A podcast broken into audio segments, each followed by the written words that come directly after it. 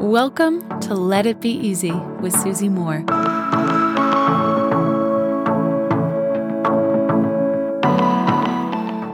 My friends, the holiday season is upon us, isn't it?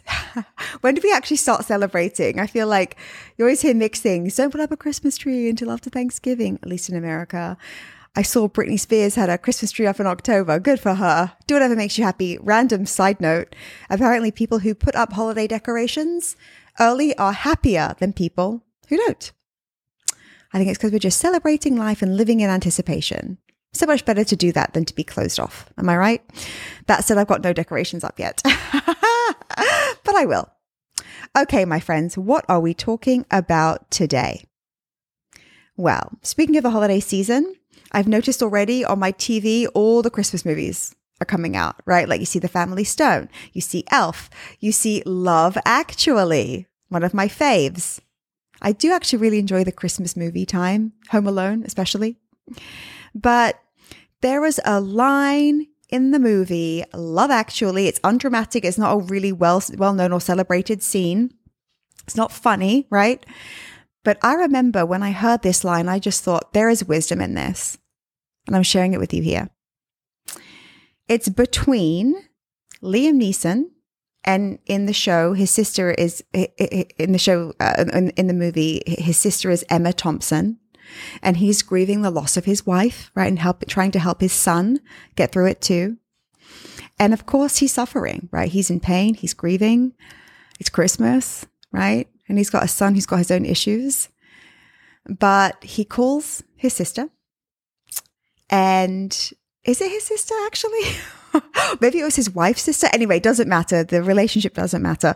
But he calls Emma Thompson and he says, like, you know, I'm struggling. I'm paraphrasing here, right? He says basically, you know, he's suffering. He's worried about his son. And she says this, this was always going to be a totally shit time. What does that mean in that context? And what does this mean for us? Number one, his wife was sick for a long time, right? So her death was inevitable. She had some terminal illness. So they anticipated and knew that death was coming. And Emma Thompson says, look, this was always going to be a totally shit time. Why do I love that statement? I've thought about it actually over the years since I first watched the movie. And I thought, you know what? Yeah, in life, we'll be served up totally shit times. The magic, what I love about her words in that moment, is not resisting the shit time. Like maybe you've lost someone. Maybe the holidays are hard for you. I always feel sad around this time because I lost my dad when I was 19 and we would always, when we were together at least, when we were together, we would play Scrabble at Christmas. Often, actually, when I was a teenager, I'd work that day because I worked in a, a restaurant as a waitress and he would have a meal and Scrabble ready for me. He'd pick me up. And it was often just the two of us, and that's what we did. So I had this feeling too around the holidays right? You're not alone if you have some grief around this time. I'm sending you my love. But what if that's how we framed it, right? This is always going to be a totally shit time. Whatever it is that you're going through, something unwanted. It's almost like it puts a box around it, right? It's not saying life sucks. This is it. You're going to be miserable forever. This is the rest of your existence. It sucks.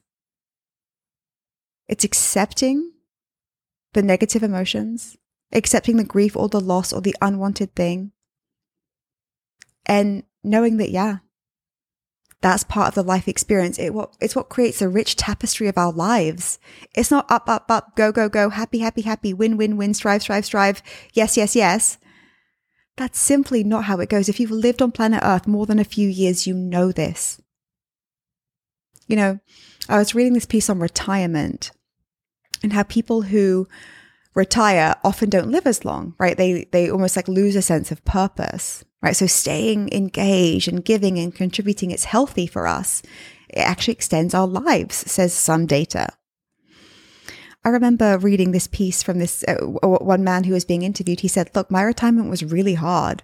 You know, I went from being someone that people relied on and giving and being even looked up to to you know, almost kind of not knowing what to do around the house. And frankly, like he's like, my wife doesn't even, she wants to get me to get out of her hair. She's not even used to having me around. She doesn't even like it.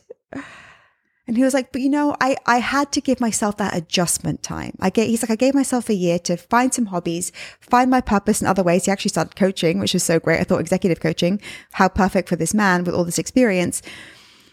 But yeah, it's going to be a, a tough time. It's going to be an adjustment period. What if that's how we frame something unwanted in our lives right now? What if that's how we that's how we almost like chalked it up. You know what? Yeah, this is going to be an adjustment period. This is going to be a hard period. This is going to be a period where I really have to come back to my spiritual principles. I even believe that there are periods in life where we feel low, we have low energy for a reason that we don't understand. And it's a way for us to connect, connect back to ourselves, do the work, right? It's easy to feel like we're spiritual and happy when life's going great. It's when things don't go the way we want or when we don't feel the way that we want to that we really connect with a deeper part of ourselves. Anyway, however you frame up a situation that might be challenging right now, I hope the context of, yeah, this is going to be a tricky time can help you. Until tomorrow, my friends. Love and ease.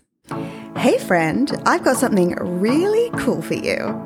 I want to give you free access to my signature course called Slay Your Year, which typically sells for $997. You can check it out, all the details at slayyouryear.com. All you have to do to get access is leave me a review, leave a review of this podcast on Apple Podcasts, take a snapshot of it, and send it to info at susie-moore.com. That's info at susie-moore.com, and we'll get you set up with access.